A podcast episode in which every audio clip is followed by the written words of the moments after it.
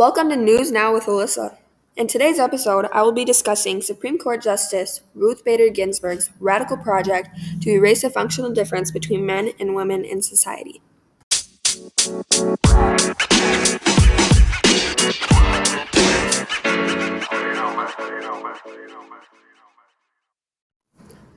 The words women's work and men's work mean nothing to me. This probably wasn't the answer you were looking for, but I do not believe there is such a thing.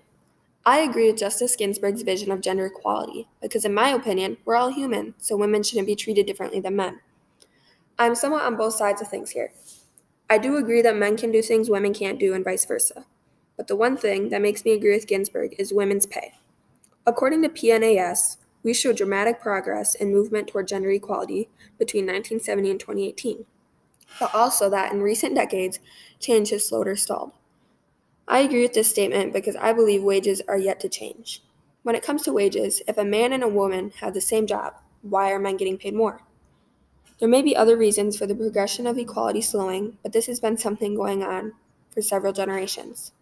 In 1769, women could not own property in their own name or keep their own earnings.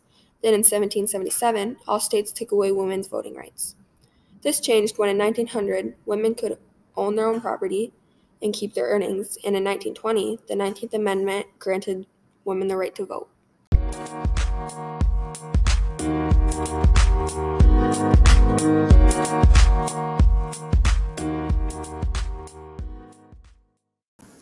Thanks for listening. Until next time, this is News Now with Alyssa.